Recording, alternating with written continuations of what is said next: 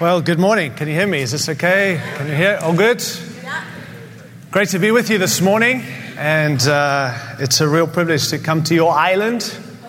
I do believe it belongs to you from what I've heard. So uh, it's a privilege to be here. It's first time, I think I've been coming here about 20 years or so. And uh, it is the first time I've been here without Mike and Deb's being here. So it's a bit weird for me too. But uh, this is what happens when you've got family living overseas and the drama that comes with that. But it's good to hear that she's doing okay. And please, if I can echo what Mike said, please be praying. Uh, God is a God of miracles, and we'd love to see some breakthrough there and to see them back here. But it's great to be with you. Thank you for the friendship, the partnership. Thank you for hosting this equip that's coming up. And we've flown from the US. You guys just have to drive 10 minutes up the street and you'll be there. So please come and join us. It's going to be a phenomenal week. I'm convinced of that. These are great days we're living in. And I do believe God's wanting to equip us and empower us for the days that lie ahead for His church to thrive in the season. And so please come along. If you haven't signed up, please sign up. If I can say that, we are excited for what God's doing. It's great to be with you. I'm going to ask you, please, to turn in your Bibles to 1 Thessalonians chapter 1. 1 Thessalonians chapter 1. And uh, I, I do want to be careful that I don't overemphasize certain things in my passion and effort for you to realize what it is that God has called this church to. I'm well aware that uh, I'm passionate about what I believe.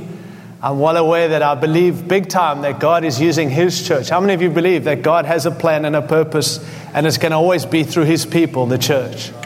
Uh, always has been, always will be, regardless of how we feel, regardless of what we're facing, regardless of the things that lie ahead for us. God has a plan, and He always has, and His plan doesn't change based on our performance.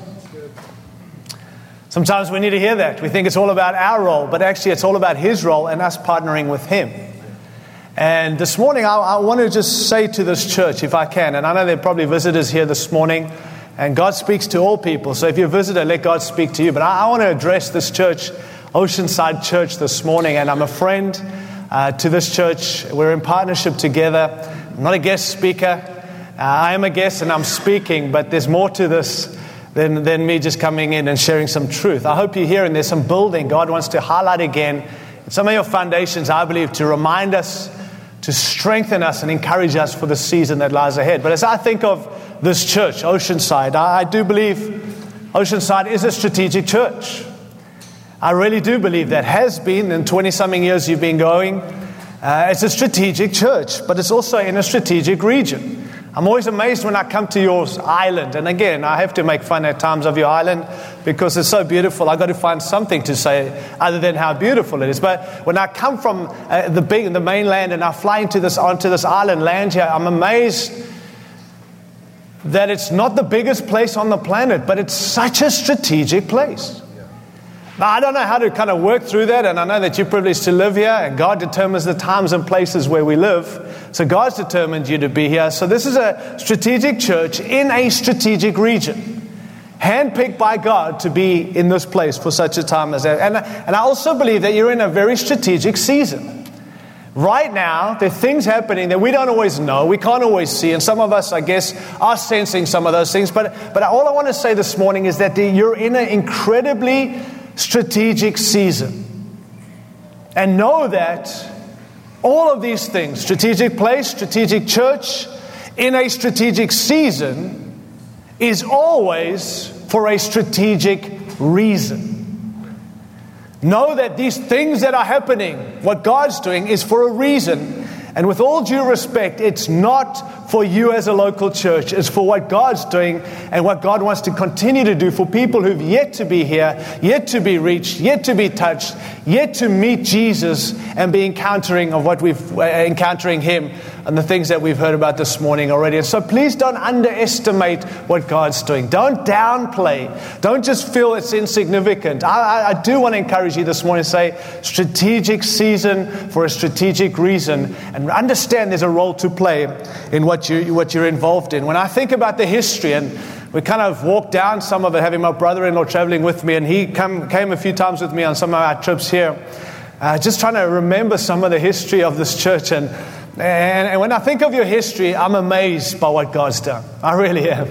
uh, just bringing people from all over to do something. But I want to tell you, as I think of the future, I, am actually overwhelmed by what lies ahead. It's, it's an amazing history, but a, an overwhelming future. Not to be overwhelmed, but to realize the bigness and the mandate and the unfulfilled things that God's wanting to fulfill. Please understand the bigness of what's to come. I know there's all ages in this room, and I, I praise God for that. We celebrate diversity in this room and different ages and different groups, but let me tell you, God put you together for what lies ahead, for His kingdom, His purposes, and His plans. And so, in saying those things, I just want to keep challenging you and realize that You've got a role to play in all of this, not just to attend, but to be involved and be, be involved in working out the plans and purposes of what God still wants to walk in and get you to walk in for the future. And, and when I think of partnership, I, I'm a huge believer in partnership. I love partnership. I, I want to tell you, God is a God of partnership. Right through from Genesis to Revelation, He's all about partnership. Uh, there are three major partnerships in Scripture. I mean, other than our wives and husbands and marriage, that's an incredible partnership that I'm incredibly grateful to God that it's not good for man to be alone. And I'm delighted as a husband to an incredible wife. That's a great partnership. But you know, in the beginning, when God created, in creation, God called us to partner with Him. And I've got to say to us this morning, we must never underestimate the partnership that we have with God. Somebody said that if God be your partner, then make your plans large. Have big plans if you're partnering with God. Bono from U2. Anyone heard of him? I'm not promoting it. I'm probably losing some religious people in a moment. But I'm not promoting Bono. But if you haven't heard of him, we'll pray for you after this meeting. Great band. I'm not promoting them. U2. Anyway, I grew up listening to and still do. And anyway, that, that, he was a pastor, uh, pastor. He was a, a, a, leader of a band, is a leader of a band. And he was invited to, to speak uh, in one of the National Day uh, breakfast, National Day of Prayer breakfast in the United States many years ago. George W. Bush was still the president. And they invited him to come speak. And he was addressing all the heads of all the faith groups and movements and, and pastors and leaders. And he said to them, he got up and he said something to the effect of, he said, the church needs to stop doing their thing and asking God to bless it. He said, instead, the church needs to find out what God is already doing because if God's doing it, it's already blessed by God. I remember hearing that many years ago, and it challenged me to the core of my being that we can't just do life, do ministry, do church, and pray and ask God to bless it. We've got to get back to recognizing there's a partnership that we have with Him. We exist for Him. We're working with Him. What's God doing? What's our partnership with Him? How do we be involved in that as individuals, but also as a local church? And how do we keep moving into what God's doing? Because God's already blessed what God's about. And so I love this thing of partnership. And you and I get to partner with God, the greatest partnership of all. Every one of us involved in that. And I do believe God accomplishes the most not when we work for Him, but when we are faithful to and obedient enough for Him to work through us. We don't do stuff for Him, we allow Him to do stuff in us, with us, and through us as we partner into this incredible future that God has for us. I also believe there's a gospel partnership we see in the Bible. And Paul made it very clear when he wrote to the churches and in his expression of his love and thanksgiving and celebration of the churches he's working with. And it's because of their partnership. A great text is Philippians chapter 1. And I'm not here to speak on that, but I want to show you there is a partnership that we have in the gospel together. And Paul says, I thank God every time I remember you because of our partnership, our, our koinonia, our participation in this gospel partnership that we've been called to to bring rescue to the planet and to bring life to people who've never heard about Jesus, to get this gospel to the uttermost parts of the earth. God puts us in partnership as local churches with other local churches, and I love this gospel partnership that we've been called to. But I also want to highlight there's another partnership that often is overlooked. Love the God partnership, love the partnership we have out there with all these local churches working together to make one name great, to advance one kingdom, not about a church, about a king and a kingdom, and advancing the uh, kingdom kingdom all over the planet. And you guys are in partnership with a team, and we love that. But there's another partnership that we often overlook, and it's the partnership you have in this local church with each other. Many people love to be part of a church or attend a church, but haven't understood you actually in partnership together as local individuals in this church and all have a role to play. And I want to highlight just for a moment some of those things. You know, the New Testament view of the local church, it views us as a body.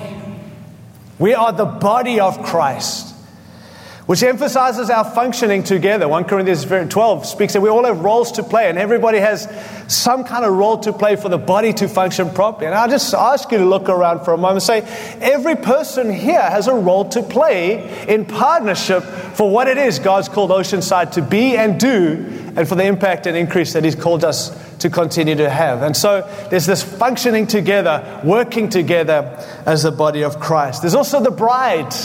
We often referenced as the bride of Christ, which speaks of our faithfulness, emphasizing our faithfulness to one, and that's to Jesus Christ. Not to each other, not to the church, not to the region. We are to be faithful to our bridegroom, Jesus Christ. And I wonder how we're doing in that reality of how faithful are we to this great King. We also are known as a building. We don't like to talk about the church as a building, and I understand that we're not a building because God doesn't dwell in buildings made of stone, but He dwells in us, in our, in our hearts, and in our lives. But the Bible does reference the church as a building. And may I suggest that building has one foundation, and that foundation has always been and will always be Jesus Christ. If we put build on anything other than Christ, the foundation comes apart, the, the building falls apart. And we've seen that over and over when we emphasize all these other things at the expense of the main ingredient of all, being Jesus Christ. Well, friends, the building comes crashing down. But we are also together, our, um, the Bible says in, in, um, in Matthew 16, verse 18, that Jesus Christ is the foundation of it in uh, 1 Corinthians chapter 3, 11 also speaks of that. We're the living stones, though. He's the foundation, but we're the living stones, built together, dwelling together to continue to make much of Jesus. And then there is this another picture of a brotherhood. And I know that kind of gets weird for ladies here, but actually the Bible references us as a brotherhood, speaks of our fellowship and our partnership in working our stuff out. In actual fact, I was reading this morning, 1 Peter chapter 2, 17, he speaks, speaks of love the brotherhood of believers. Do we love each other? We can love. I want to tell you that I'm realizing more and more that we can love the church and not love Jesus. But you cannot love Jesus and not love his church. Are you there? We can love the church and not love Jesus. But you cannot love Jesus and not love his church because he's not divided from his church. He's not separated from his church. He is the head of which the church is the body, and Jesus is building his church. So here's the thing if we keep our focus on Christ, we will always love Christ and the church. If we make the church the focus, we can become what we love more than the one who's done it all and it's all about Jesus Christ. And so, again, you're staring at me like I'm an American and you are Canadian. I'm actually not. Uh, okay, let's read the Bible and let's get there. First Thessalonians chapter 1. I, I, I have to confess, I came with a different message. And we were having dinner last night, and my brother asked, What are you going to preach? And I told him what I thought. But I woke up this morning and it's all changed, and that's a dangerous thing. So I'm just giving you a way out. This is dangerous, so be careful. But, but I, I do believe it's not new. But it's a good reminder for all of us, including me. And I'm not here to tell you what to do. Please hear that. I, am not on my mission to offload my revelation and take off again. We're on a journey together. The Bible is spoken of as a mirror. And we need to understand that. People get offended by the preaching of the word. Well, what about the poor preacher who's got to preach and live what they preach in? Because the Bible's not for you, it's for us. And it's a mirror before it's a lens. So I'm not here as an American with a funny uh, uh, African Australian mixed up accent telling you here on your island what to do. We are the church who's walking in the bigness of what God intended, who's walking in partnership with Him, this gospel partnership around the globe, and also individuals in this room in partnership together and realizing that God is speaking, God wants to challenge, God wants to remind, and the mirror before the lens means adjustments need to be made when we read the Word of God because God's Word shows us, reveals to us the adjustments we need to make. And so while you're quiet and you're Canadian, don't let your offense and your shutting down of what God's saying this morning. I mean, I, I'm a, I, I love Canadians. I love you for many reasons. Not for Tim Hortons, but for every other reason. and we're driving here in our car. We rented, and we put in the how to get you, and your navigation, GPS says, please turn left. I, we couldn't, what? please turn left, please turn right. I mean, I, I, I've never been told by some computer, please. It's awesome. I mean, uh, it's just amazing. I mean, I, we need some more manners in our GPS in the US. Anyway, we'll move on from that. But let's go with me, as I said, First Thessalonians chapter 1. I want to highlight some truths out of this text. And if you know any history or anything about Scripture, uh, you'll know that this, this church that was birthed, that Paul planted, was a church that was birthed in real opposition and real persecution. Paul says that this church was established in three Sabbaths. Now, I, I, don't know what that means, but it sounds like in three weeks, this church was birthed and established. Now, let me tell you, this church you guys are part of, it's been going 20 something years, and I don't know. I've had the privilege of leading a couple of churches uh, for many years, and, and I'm still wondering if those churches are established. Paul says we, this church was established not planted, established in three Sabbaths. Is that not amazing? Yeah. Three weeks. Yeah. Surely there's something we can catch from a church that was birthed and established in three Sabbaths that stood through some of the opposition, the suffering, and the persecution. People look back and say, if, they, if they were facing what we're facing today, would be very different. Well, they were facing worse than what we're facing today, but the church survived and thrived and walked in. And there's something of that that's gripped my heart this morning as I woke up that I just want to highlight. Not say that you're facing trial and tribulation, but regardless of what comes our way, friends, regardless of this nation and what's been thrown at us, and I, I don't want to be negative this morning, but if you read read through the Bible, don't be surprised it's getting darker, even in this friendly place called Canada. People are, I'm shocked how many Christians are blown away by what they're facing. And I just say, have you read the scriptures with all due respect? The prophets love to tell us all the good stuff and some really bad stuff. But the Bible shows us that as Darkness gets darker, lightness will shine brighter. It's better days ahead for the church. The church has still a whole lot more God's promise for us. There is more, not because Hillsong tells you there's more, not because the Bible, because God is a God of more. And so in darkness, shine brighter. In difficult, the anointed to be who God's called you to be. And oh, I'm not highlighting or trying to cheer you this morning. I'm saying, friend, we are facing things that we've never faced before, but God's looking for His church church to stand up and be who He's called us to be and do what He's called us to do, regardless of your dollar, regardless of what we got, all about what God said, I want my church to be. So may we be stirred by some of what this church had in its ingredients by Paul writing to them and commending some of those things to them. And may that not just be great for that church, may it grip our hearts this morning as individuals to say, if that be what highlighted for them to stay the course, let that be gripped in my heart. I want to be who God's called me to be. And there's a reason it's in the Word of God for us to be challenged and stirred and believe the Word of God is true. And so let's read 1 Thessalonians chapter 1. In verse 1, it says, Paul, Silas, and Timothy, to the church of the Thessalonians in God the Father and the Lord Jesus Christ, grace and peace to you. I love how Paul highlights grace and peace. How many of you know we need grace? Grace, we're going to talk a little moment about grace because it's one of the things he highlights. But we need grace, but we also need peace. And he's saying grace and peace. Let me tell you this morning, you don't find peace out there or with each other if you haven't made peace with God.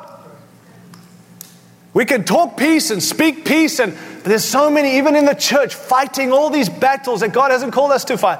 Just find freedom this morning, friend, to find peace with God. And when I'm at peace with God, I'm at peace with others. In marriage, man, I tell you, friends, eh, I understand marriage is, is a difficult thing. Two people in the same home who disagree on all things, and then God puts you together, made different. And then you got children in the whole mix and all the nonsense, the financial pressure. But let me tell you, you can go to counsel all you want. If you have not, are not living in peace with God, you'll never have peace in your home. Can't. You'll never have peace in this church. This church will be fighting within rather than fighting the battle God's called us to fight. How many of you ever. What, uh, I'm going to confess because this is church, so we can confess sins in church, right? We should confess to the Lord any time, but with one another. I'm an addict when it comes to sport. Forgive me. I love sport. It's one of the fallen nature in me that's coming out still, but I'm still love sport. and I don't believe it's wrong. And in heaven, anyway, okay, we won't get into theology around sport, but I love sport. I'm obsessed with sport. I get friends who stand up and say their kids are obsessed. I'm obsessed with sport. And because I love sport, my kids love sport. If they want to live in my house, they better support the same teams I support. It's fact. My 19 year old son is 19 next month. I've indoctrinated him to support the teams, and if he doesn't, find another home. Told you it's coming up. But but I'm so love sport that I love to watch the games. And when I watch the games, sometimes I'm in meetings, most times I'm in meetings when the game's on. And so I record. I record the game, okay? How many of you ever watched a game that you know the, the score? Come on, this is church. Put your hands up. Your wives are putting their hands up for most of you husbands in this room. Why do you watch? Because we want to watch anyway, even though you know the score. And how many of you know it's horrible to watch a game where you already know the score, but it's also liberating, especially if your team won, because the pressure's off to actually say, I know what happened here. And you can watch that game, which I watch, and I'm thinking, how did my team ever win watching what I'm watching? But here's the deal based on their performance, it doesn't change the score because the score does not change because we know the score. I remember watching that one day and watching Liverpool, forgive me there, I've lost you now. I'm a Liverpool fan and we, we're still going to win next week. Anyway, but we just won't get into this. I remember watching games and thinking, gee, I don't know how we won, but we did win. I wasn't sure how, but, but they were winning. And I began to think can you imagine how different those players on their team would be? And how different they would play, and maybe even enjoy the game if they already knew they won the game. Now, I don't want to be American hyper faith right now, but I do want to say we know the score. How do you know, Tyrone? Because I've read the Bible. I know the score. The battle belongs to, the fight is still ours, but the battle belongs to the Lord. And many of us, if all due respect, by what we face, we're living every day like we don't know the score. What's the outcome? Based on our performance, based on. I want to tell you, Jesus has done it all. We know the score. And it's all based on His finished work, not our wanting to make sure we get to do what we want to do. It doesn't mean we're exempt, friends. Uh, from sickness, disease, divorce, and all that the world faces, we face exactly, maybe even more than what they face. But the difference between them and us is we know the score.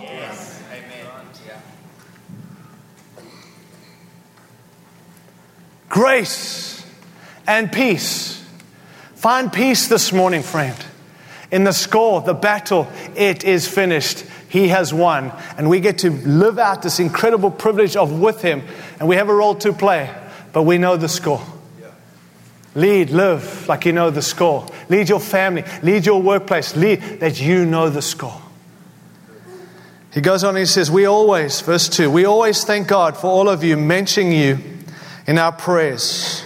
We continue to remember before our God and Father your work produced by faith. There is work in the kingdom of God. And Paul doesn't say your work you've done, your work produced by faith. Friends, that is so key for us as we embrace the future God has. He goes on and says, Your labor prompted by love. What, what prompts you? What motivates you? Is it results or love? Your labor prompted by love. And, I love this, your endurance inspired by hope in our Lord Jesus Christ. Note, he doesn't say your endurance inspired by your faith and hope in me as your leader, Paul, who planted your church. He's writing to the church and he's commenting and commending them for their labor prompted by love, their, uh, their work produced by faith, and their, uh, their hope endurance inspired by their hope in the Lord Jesus Christ. Now, I know that we know this, but I want to tell you, friends, as I've traveled all over the world and I've spent a lot of time overseas and all, even in this region and nation, and I find people splattered all over your country and around the world who had faith in people, in ministries, in churches, in some kind of thing, and are now not interested, are fed up, and have had enough because their faith was in people or ministries or church rather than in Jesus Christ. Let me tell you this morning what lies ahead for us. It's not going to be those who have endurance in each other or belief with one another. It's going to be those who have hope in the Lord Jesus Christ. And many people that have had their faith in their leaders. And I want to tell you, you've got to have faith in who you're following. But your faith this morning, can I ask you, please, to take your faith out of your leaders and put your faith in Jesus Christ? Why? Because He's the only one who will never change. He does not change. And while we as leaders have a role to help each other and cheer each other on in our revelation of Christ, it's not up to us, it's up to you as individuals. Individuals this morning. There should be no one in this room from this morning who ever falls away or falls out of life because of their, their revelation, because it's not up to your leaders, it's up to you to have faith in Jesus Christ. It's up to us to keep pointing us to Christ, but it's up to you to find that revelation as individuals. Are you there, friends? And so he says, These things have happened, your endurance, your hope, inspired by the Lord Jesus Christ. Verse 4, he says, For we know, brothers, loved by God, that he has chosen you because your gospel came to you not simply, not simply, not simply with words. if I haven't stood on your toes, you're about to have a toe stepped on. Not simply with words but also with power. There are, I, I, I without even being a prophet, I'm not a prophet. There are three, there are three camps in this room spirit, word, and I, I don't know. And if we were brave, we'd ask you to put your hand up in which camp. And if we're all probably in the middle, I don't know. But we are divided over truth that's not divided. And so we have this role, and these people say, ah, ah, We're about the word. We are word people, and praise God because, friends, we need word. But the whole spirit stuff, mm, not sure, not comfortable, happy to be pursuing the word of God. But the whole stuff. And then there are others of us who are like, oh, Spirit all? I mean, word, it's all. you know, and the others of us, i have had a upbringing that's taught me both, and I'm not sure. And I just want to tell you this Paul didn't say he didn't come with word. But he said, not simply word, but also power. And I, am challenging you and I this morning that we're going to have to, if we're going to embrace the future God has and take the future God has and impact the regions and the cities that God still called us to, it's going to be a people who embrace word and spirit. Not just word, not just spirit, but word and spirit. Not simply word and not just word, spirit, but together to fulfill the mandate that God has for us. Now, I know, friends, I'm well aware. I mean, I, it's hard speaking in a church when the guy's not here, but these elders have the right to change anything I say. But if it's in the Bible, you can't change what God has said. You can delete it, you can move it out, you can scrape it out, but if God said it, it's God. Are you there? I, have been privileged in my life to have grown up in a, in a household. Many of you know our story, and apparently my brother was here a few weeks ago, so I don't know what he shared, but probably some of those things too. Why are you laughing? That, wasn't he here? Telling stories. Huh? Telling stories. About me? No, I'm not going to talk about him. But I, so I grew up in a family that, honestly, my, my parent, my dad was a, I mean, all of us are bad sinners, were bad sinners. He was a really bad sinner, really bad. Like a really bad sinner, like a good sinner because he was so bad. But then he met my mother, all right? And my mother uh, parents told my dad, if you want to date my daughter, you have to come to church. He's like, church? What is church? So he went, and first night he went to meeting, he heard some Presbyterian pastor preach. This is what he said. He had no idea what the guy was talking about. He sat in the back only because he had to, and he heard this guy speak. He had no idea. But the guy threw the net out and said, if some people here need to respond, he left. He walked out with my mom after the meeting, and he stopped her and he said, I've got to go back and, I don't know what that man said, but I need to respond to him. He came back into the meeting, got on his knees, and said, sir, I don't know what you said, but I'm one of those guys who needs to repent. And he got saved, radically saved from alcoholism and from all this lifestyle, saved into something, and now he's called free. But then he got into some clever people's lives and they began to speak over him and bring And Now, please hear my heart this morning. I'm not mocking and I'm not judging anyone's heart, but theology I'm challenging this morning. And so people with good hearts, good intentions, maybe just wrong theology, began to put stuff on him and said, That's great, Dudley. We're so happy you're saved, but this is what it looks like. And he got saved into some pretty legalistic stuff, legalism of note. And he bought into it because his heart was pure. And the, but he found that he was freer in the world than he was in the systems of the church. Not judging heart, I'm, I'm challenging truth. And so, in this growing up in this, in his understanding, he began to challenge and fight. And friends, here, he began to read scripture. Some of you heard me share this. And he saw in the Bible what the church was involved in and what God was doing. And he longed for what he saw in the Bible, but he didn't see it in the denomination, the thing. And it wasn't the Presbyterians, it was someone else. And he was in those, and he was challenged. He was wearing dog collars and all the nonsense. And forgive me, not challenging heart, but the rules and the regulations that kill us because we are our interpretation of what we comfortable with what the Bible says. While he was reading through this, he saw reading through the book of Acts. He longed for what he saw the early church walking in power and speaking in tongues. And, and I'm not even here pushing tongues with you this morning, but uh, some of us maybe are uncomfortable with tongues. I want to tell you, the, my dad grew up was taught that if you speak in tongues, it's of the devil. It's not even uncomfortable or weird. You go to hell for speaking in that language. And while he was reading the book of Acts and longing for what he saw, he was baptized and began to speak in a language from on high. Not just weird, not uncomfortable, going to hell according to what he's a part of. And so, being the man of integrity, phoned the denomination, said, Guys, I need to meet with you. They came and sat with him. They said, He said, Look, I've got to tell you this. I need to confess something. I was reading through, I was longing for, and I began to speak in tongues. This is what they said. I want you to write and sign a document saying you'll never do that again and pretend it never happened. And if you do that, we'll just move on. He said, Do you understand? This is God. I can't turn on and turn off what God's done. And then he began challenging, not out of reaction, but out of revelation. Why do we call each other reverend? Why do you call me this? Why do you wear this? And he began to challenge some of the notion of not heart, but intentionality and theology. And so I, I say that to you this morning because I've had the freedom and the joy of being free to be what the Bible teaches us. A father and mother who challenged always with the word of God, the truth, not what is comfortable, not what's convenient, what's cultural, what what does the Bible teach? What I found, and because I, many others haven't had the privilege of growing, is that many believe what they've always been taught. And maybe the hearts were right, but your theology is wrong.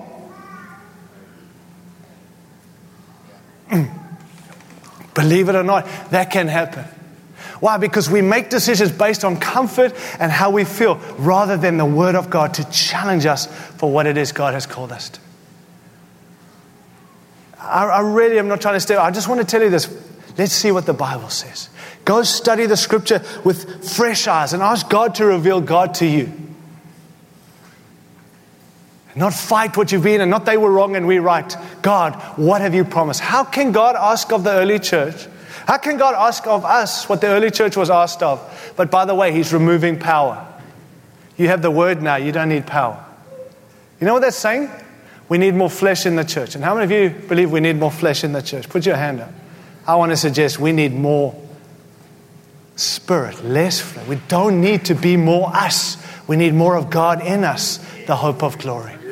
I'm not saying that it's them or us. It's finding in the Holy Spirit. Are you there, friends? This is, you're very quiet. I, I just hope it's the Canadian thing. But I'm not here to convince you. I've got nothing to prove here. I, I'm walking through this with you. Remember the mirror?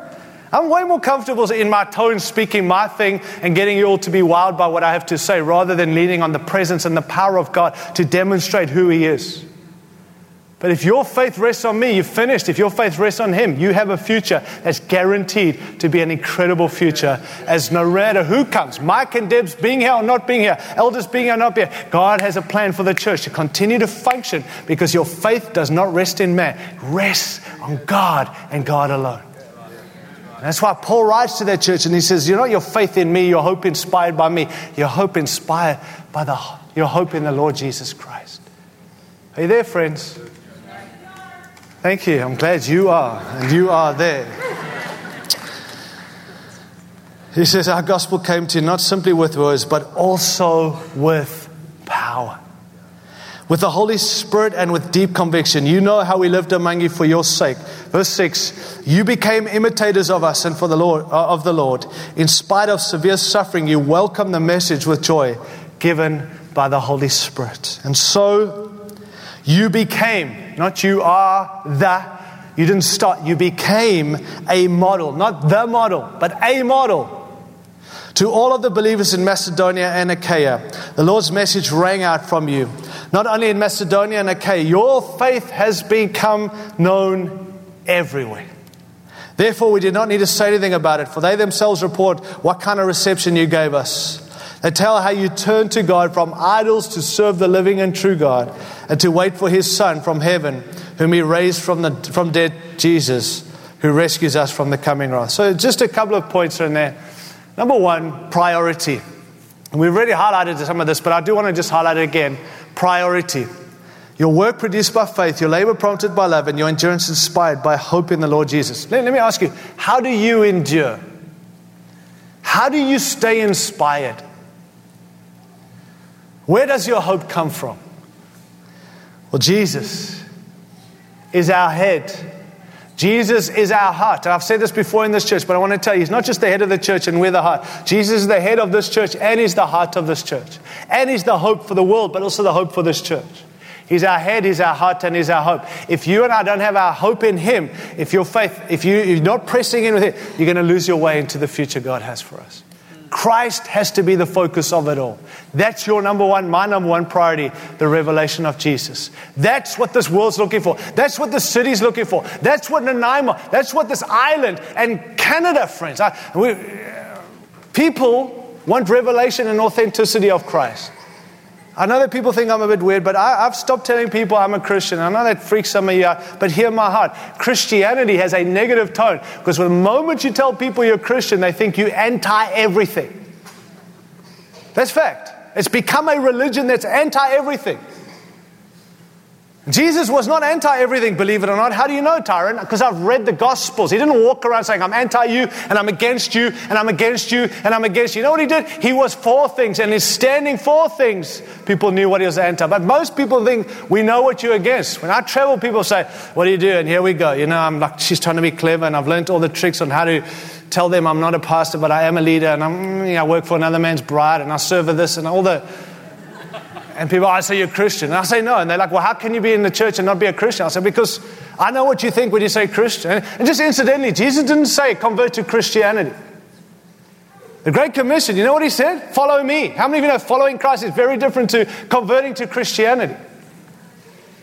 Very different.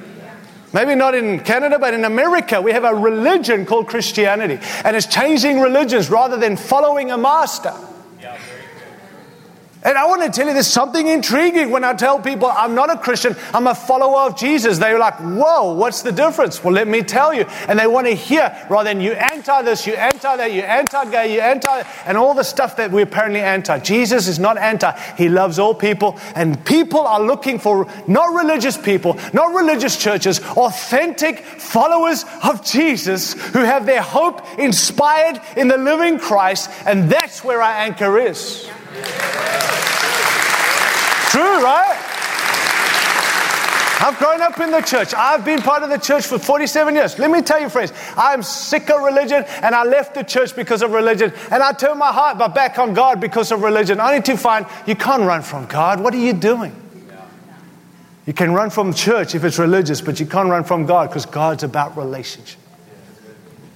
I want to tell you the future of this church has to continue to contend for your hope inspired in the Lord Jesus Christ. Paul didn't just know Christ, he continued to pursue Christ. And read through the book of Philippians, you see his heart is Christ is my prize, Christ is my portion, Christ is enough for me, Christ is my passion. It's something bigger than just some religious duty I have to do stuff. Are you okay? Thanks for being here.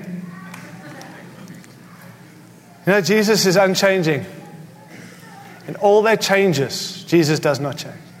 I, I, don't know what that does for you, but it gives me confidence in my future, guaranteed, because of the unchanging nature of Christ. He doesn't change in his position, doesn't change in his power. All authority in heaven and earth has been given to Jesus, never been taken away. He still has all authority.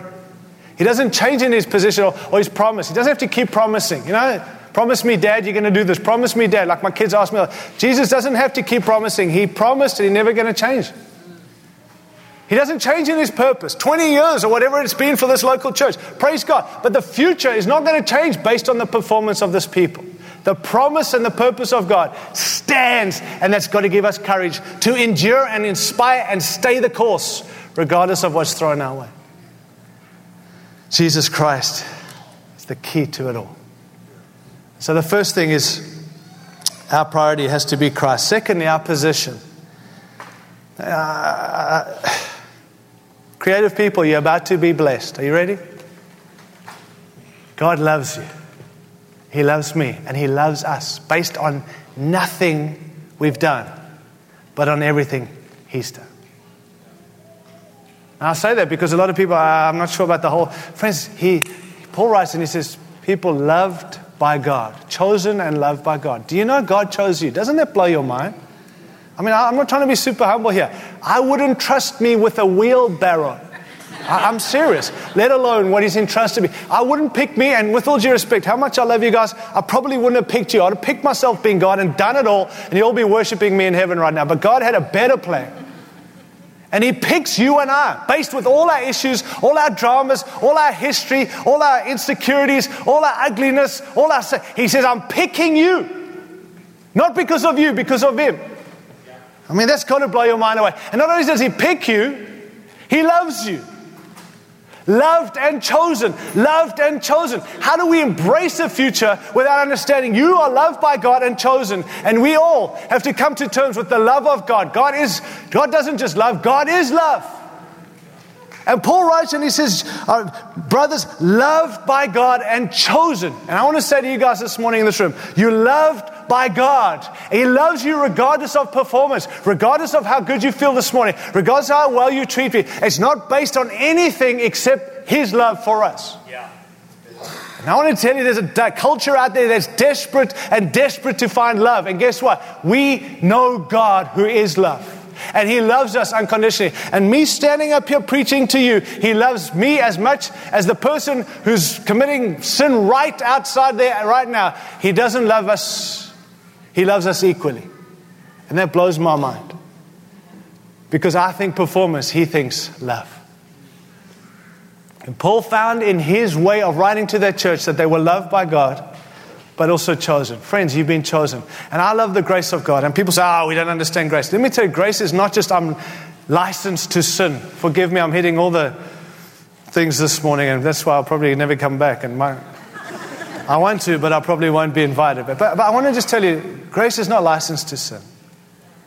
Can you imagine the thing that put Jesus on the cross? He's saying, go ahead and do it again.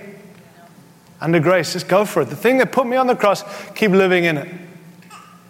It's not licensed to sin. Grace, you know, grace, grace saves us. All right, you, you're not ba- nothing you and I can do can be. That's what I love is He saved me. I'm saved by grace. And I believe in justification wholeheartedly that God looks at me and you. And I want to tell you a history that I've had hectic. The stuff I've been involved in, pff, I'm absolutely, I can't change it. But God looks at me based on the finished work of Jesus, justified, saying, just as if I've never sinned, saved by grace. If you can do anything to be saved, you're not truly saved. Because he did it all for every one of us to be saved. Saved by grace. How many of you love that? Come on. We are justified. We are, yeah, yeah. Come on. So, so then, living like you're saved?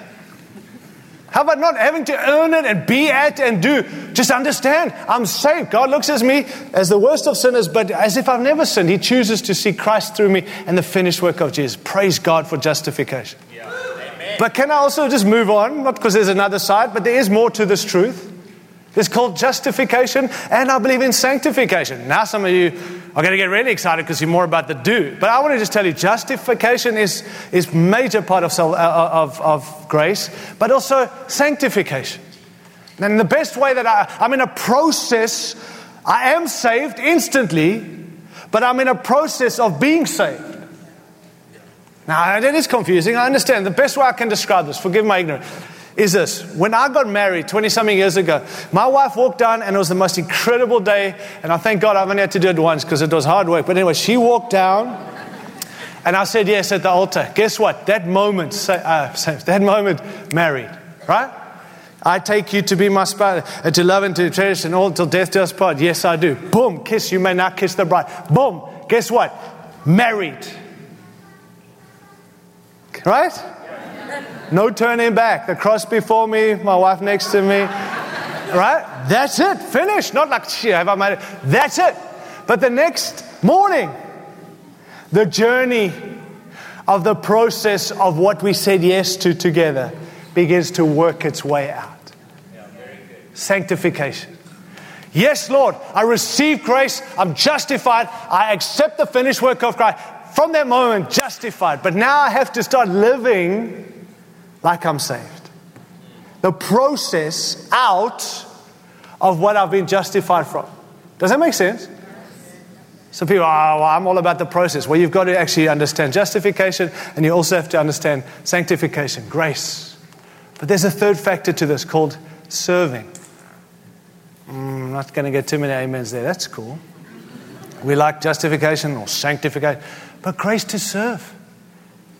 We're not saved to hang in there and hold on and enjoy. We're serving this king. Grace to serve who? God. How? Through one another. The church. Friends, this church ain't going to happen based on a handful of people. Your future is not going to be a handful of people arm wrestling, doing all the work while the rest of us attend. God's called us to, to function together, to serve together. And grace is not legalism or freedom. Grace gives us the privilege of serving God together. I stand up here this morning. I have been given the grace to minister. This is a privilege by grace, not for grace.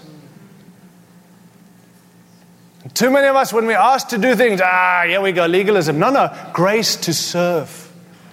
Not each other, serve God by serving with each other, reaching the regions and the cities and the nations together. Is that okay? I love this truth, man. It liberates me. And if you're not getting free, I'm, I'm getting free this morning. You know, today's church membership, with all due respect, has become a right rather than a responsibility. I want to tell you the gift, the church is not built with the gifts of a few, but the sacrifice of many. That's God's way. He's not going to allow a handful of us. The priesthood of all believers. Have you heard about that? It means that all of us play a role in being priests together. You don't need to go to your leaders to hear God. You go to God directly because Jesus made a way. But it also means you have a responsibility to be a priest. Are you living? Am I living like a priest? Oh, it's my leader's role. No, it's ours.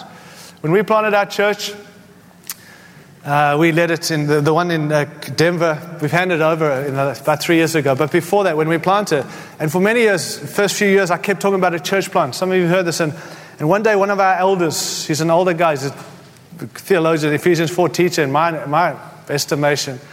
So it's good to have those guys around because they challenge your theology. And he said, You know, Tyrone, can I have a coffee with you? I thought, Here we go. This, when older guys want to have coffee with me, here we go. You know, so So he said, he said, look, I, I, I stoked at it. But he said, you keep talking about our church as a church plant. When will it not be a church plant? I said, well, that's a good question. So theologically, I can tell you for me, Philippians chapter 1, to the church, the deacons, elders, and saints and sinners, that to me makes up a local church. We had that from like first few weeks in our church. I said, you know, for me, Russ, it's a, it's a, it's a feeling. I don't go by feelings, but it's a feeling. He said, what do you mean? I said, well, when the church that when, when people take responsibility, it's not the leaders doing this, then I feel like we'll be an established church. I remember preaching that in a church at a 30 year celebration of a church. And that leader got up afterwards and he said to me, You know, Tyrone, that's amazing. That means that this church could be 30 years old and still be operating like a church plant. It's got nothing to do with length and age, it's got everything to how you function. You guys are 20 something years old. I wonder if this is still a church plant based on the handful of leaders who do everything rather than we've grown up and the body's taken responsibility to be the church God's called you to be.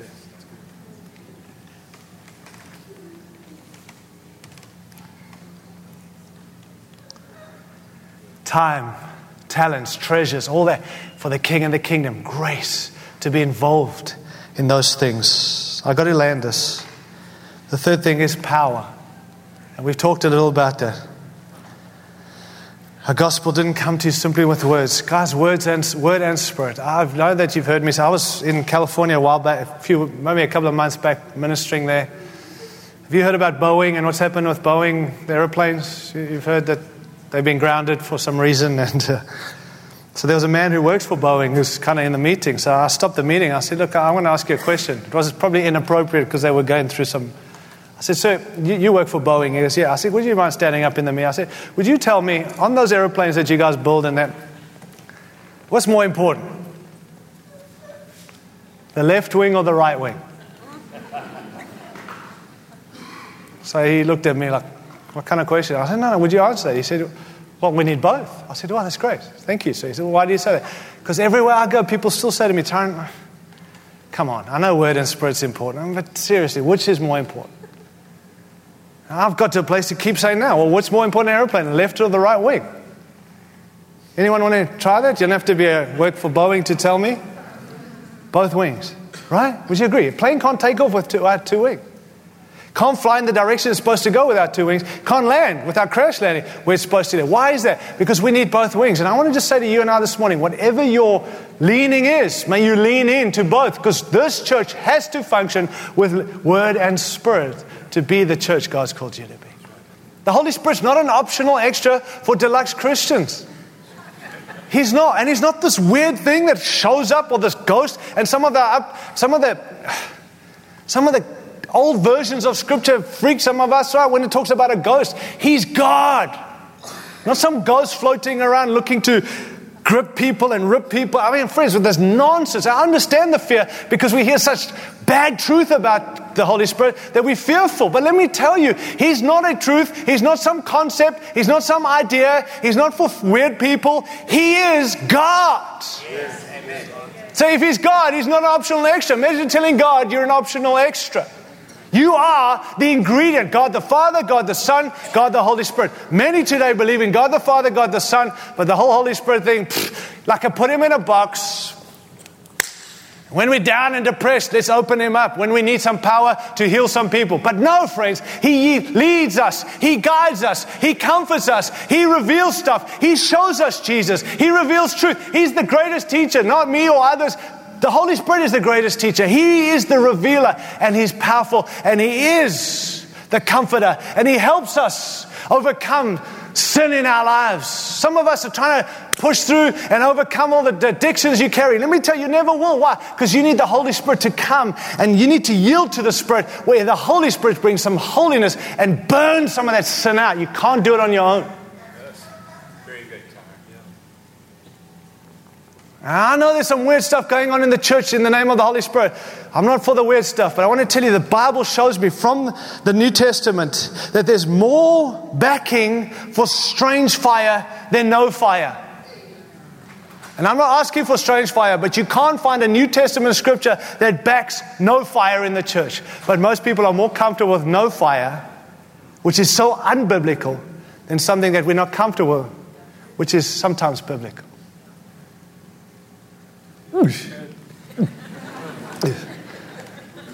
I'm challenged too because I've seen the weird stuff. My word. I've, ch- I've been pushed over. I've been, honestly. You know what? Can I be honest? I've shut down. I said, not interested. I, am going to be an authentic follower of Jesus. Just talk about Jesus. Just talk about the word and the whole spirit stuff. Leave it to the weird people out there. And we got them on my team. They can handle that. And I'll just handle this. And the Lord has challenged me. How dare you in your uncomfortable and bad experience, limit me, God, to what I've called you and them to do. If you don't celebrate what I'm doing, you can't lead what I'm doing. Why? Because I'm God. 2 Corinthians 3.17, we always talk about, now the Lord is the Spirit, and where the Spirit of the Lord is, there's freedom, right? Love it. Spirit, we sing songs. I think one was written from this country. The whole Spirit, where the Spirit of the Lord is, there's freedom. Yeah, and we sing it out. We know, I want to tell you, the Holy Spirit is right here, right now. And I'm telling you, in this room, not everyone's free. The Holy Spirit is everywhere. He's all over this island. And let me tell you, I went out this morning for a nice walk. It's not free. There are people living in bondage everywhere. Well, what's the problem? It doesn't say where the Spirit is, there's freedom. It's speaking of Lordship. 2 Corinthians 3.17. Now the Lord is the Spirit. And when the Spirit, I believe what he's saying is, when the Spirit is yielded to as Lord, there's freedom. Not where the Spirit is, there's freedom. When the Spirit is yielded to as Lord. Some of us this morning need to yield not to some power, not to some force, not to some ghost, not to some experience, to yield to the Spirit as Lord. That's where we find freedom. That's when we lay hands on the sick, not the evangelists, God's people, and demonstrate, proving that Jesus is alive. Not a concept and a theory or theo. reality of Christ is alive. no? It's okay then.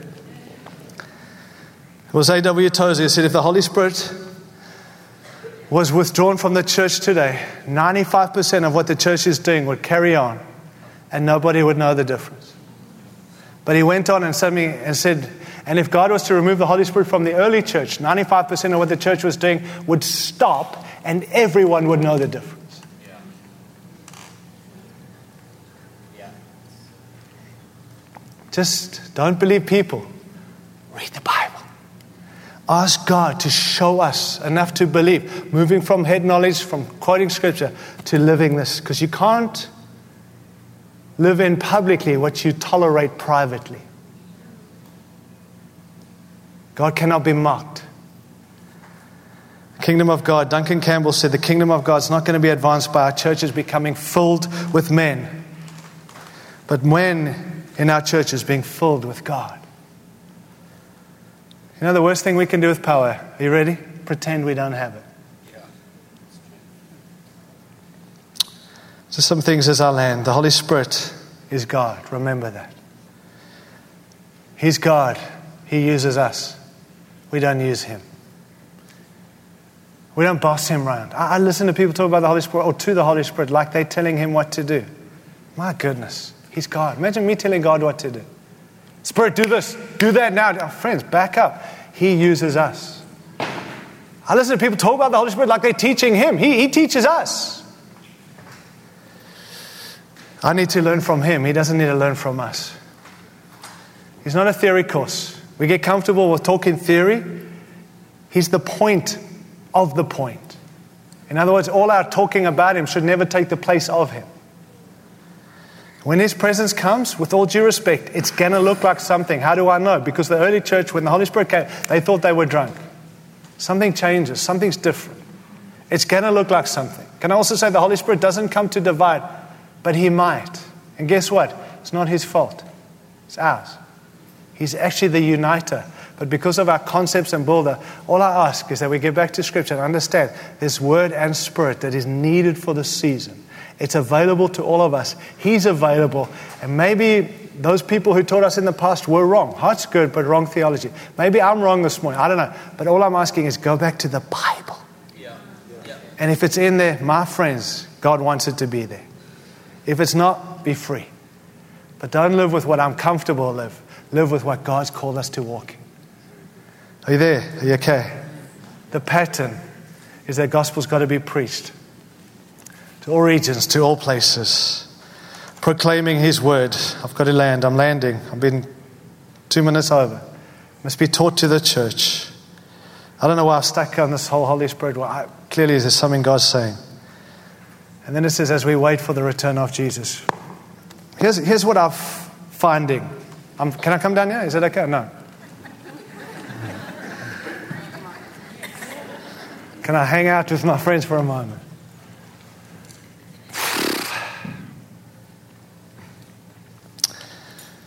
See, these things that I've highlighted this morning, I believe the devil's got right in many churches.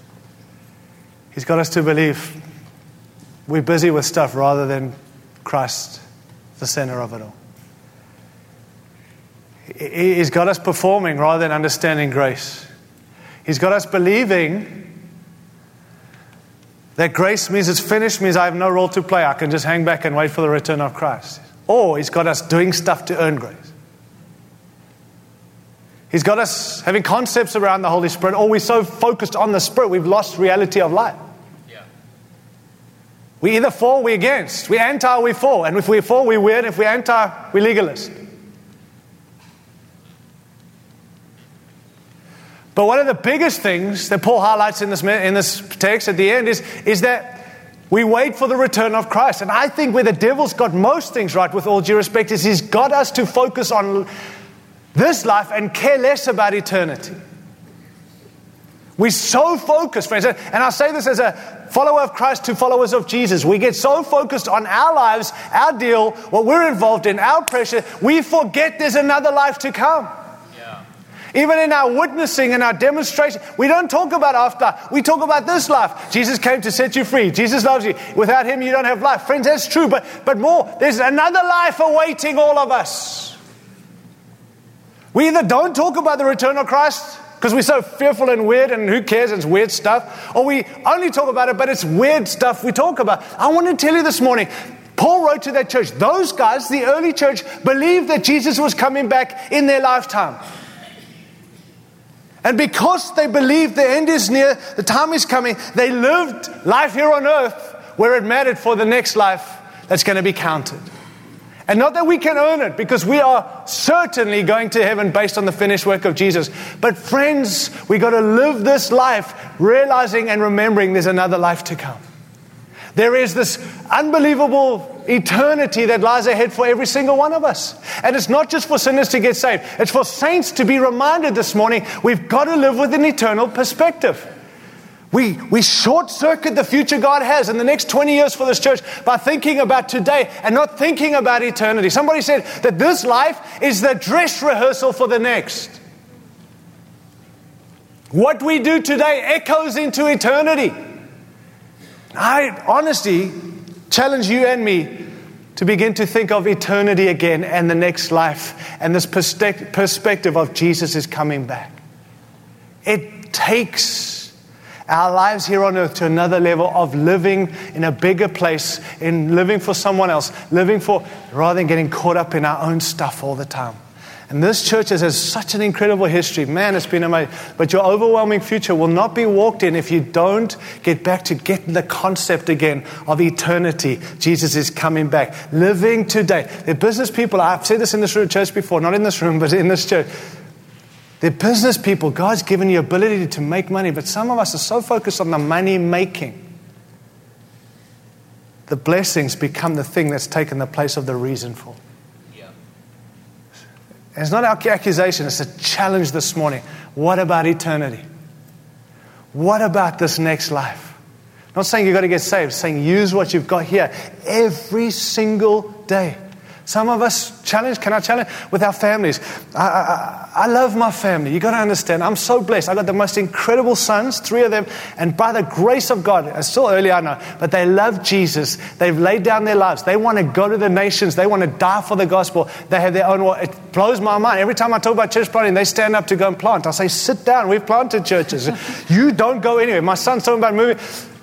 I praise God. My wife, she's laid down. She's just the most amazing, gracious wife. We've laid out. She lets me go. She travels with me. She cheers me. She phones me this morning, praying for you, been up all night, praying for the message. I'm like, she obviously didn't pray enough because I'm struggling this morning. But anyway, but, but uh, my point is all this. We, but yeah, I, I want to tell you what I'm incredibly blessed by God for that family. That family was entrusted to me, with me and them for eternity and for the plans and purposes of God.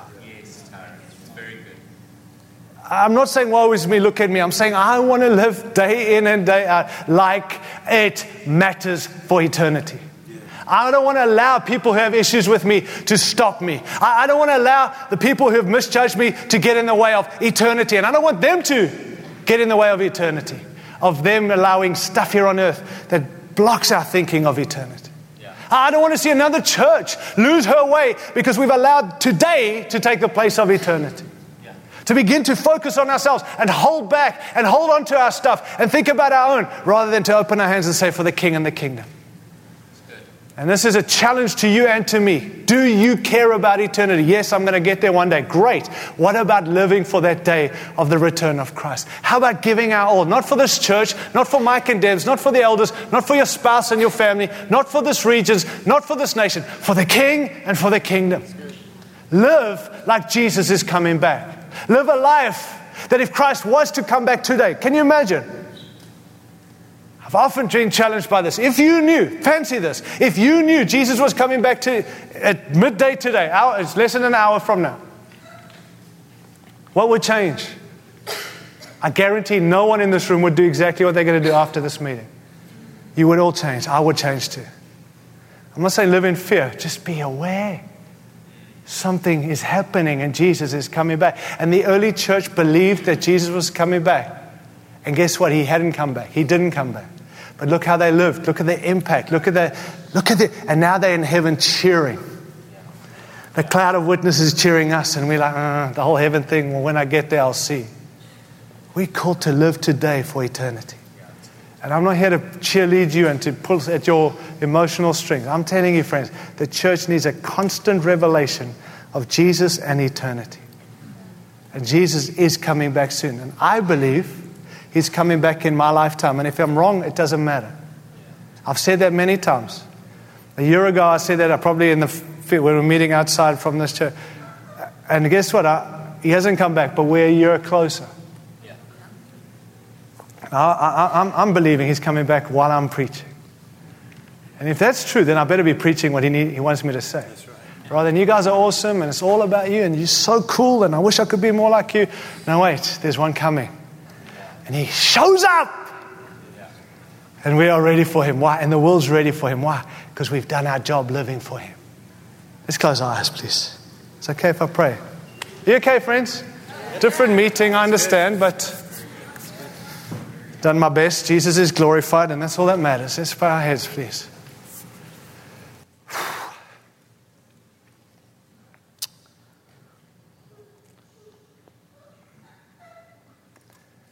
Friends, I, I, am going to ask you this. I, I don't know many of you in this room,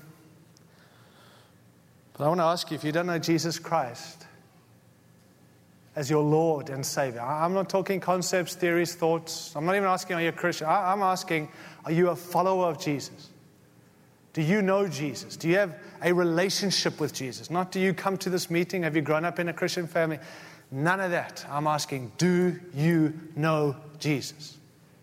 And if you don't know Jesus, I would love the privilege this morning of introducing you to the one that matters most. It's Jesus Christ. All this other stuff we've talked about can't even be a reality until you have this encounter. Chris got up and said, We need to encounter Jesus. Well, your first encounter is you've got to actually respond to.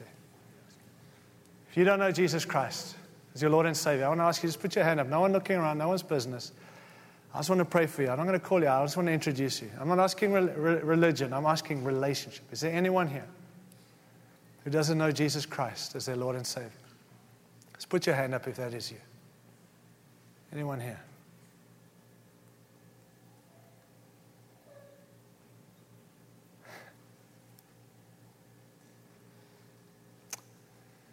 Okay, just keep your eyes closed. Is there, secondly, this whole reality about grace, performance, If you feel like you need to respond to that, not to get saved, but just there's some reality of truth that needs to break in, just put your hand up where you are. I'm going to quickly pray. Is anyone here? Just thank you. Put your hands up. Just put your hands high. No one's business. This is you and God, but there's some dealing right here. Father, you see hands all across this room, and I, I pray right now, would you break into our lives, their lives? Would you give, reveal to them? It's not about performance. It's not about earning. It's not about stuff we do. It's about finished. But also, it's about grace that I'm becoming more like you. Justification, freedom, just as if we've never sinned, but also sanctification, process of becoming more like you. Also, this reality of serving, not I have to serve, I get to serve. I pray, Lord, freedom in this room for the season ahead. I pray. Thank you. Just put your hands down. Lastly, I just want to pray. This thing of the Holy Spirit, guys. I, know I've rushed through some deep truth that probably challenged some, including me. I want to ask you to be bold this morning. If you feel like there's a response that needs to be made, I just want to land with praying for some people and not draw it out. But just stand up where you are. If you say, Tyrone, actually, I, I need to yield, or maybe I just need a fresh empowering, or just stand up where you are, friends. We're not going to get weird. I'm, I'm, going to give one minute just to pray. Honestly, I feel like there is a response. That's why we've highlighted this this morning. Not what I came to preach, not what I wanted to preach, but I feel like this is what God wanted us to hear. And I'm not convincing you. Respond where you are. But there is a new, a fresh anointing. I feel that, honestly, and it's yielding. Just stand up where you are, please. And if you can, be bold enough just to raise your hands, those of you are standing. Is this okay, elders? Are you good with this? you're not, let's chat afterwards. Just put, raise your hands. Would you do that? I know you probably feel uncomfortable standing, but just, just raise your hands, those of you standing. Oh.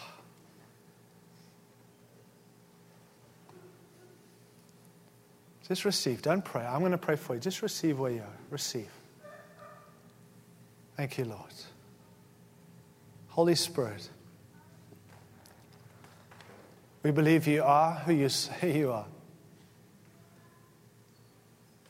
We believe you have done what you said you've done. This morning in this room, we yield. Now, the Lord is the Spirit. And when we yield to the Spirit as Lord, we yield to you this morning. There is freedom.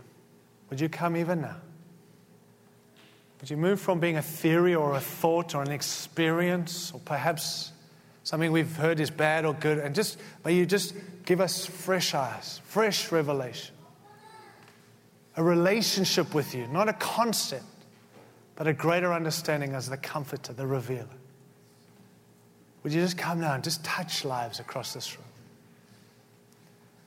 Where we've had a bad experience, we trust you. You are God. We can trust you. We say, Spirit, would you come and just touch us right here, right now? Holy Spirit, anoint us. A new anointing, a fresh anointing, the ability to do what it is you've called us to do through your power. Word and spirit. We don't want to be word, we want to be word and spirit. And so, would you take us on this journey and reveal truth? May we walk in power again. May we reveal to this world, Jesus, you're alive. But maybe it's something we put on, it's something we live in. Lead us and guide us, Holy Spirit. We want to keep in step with you, Holy Spirit. So come, we ask. And would you do something in us that continues from this day forward? We yield to you. Lead us and guide us, we pray. Thank you, Lord. Thank you for filling us afresh. Fill us afresh. Let's all stand. Can we all stand? Is that okay? Paul, I love one last prayer, I promise. Sorry, guys. I all the way from America. It's far, apparently. Just like, can you raise your hands, all of us? Father, we we yield. We yield. We make space in our lives, in this church. We don't want to use our history to determine our future. We want to stick to your word. Your word is truth. And where your word is true, we want to live in it. Where we don't, it's not clear. Give us freedom. But may this church truly be the church that reflects you on this planet. In word and in deed, in power, for your glory. Give wisdom and ability for this leadership to lead this church into its great future. But may it be as we keep in step with you, Holy Spirit. Lead us and guide us in your precious and glorious name. And we say, Jesus, you are worthy of all praise. We give you the praise. Jesus, we give you all the glory. In Jesus' name, amen.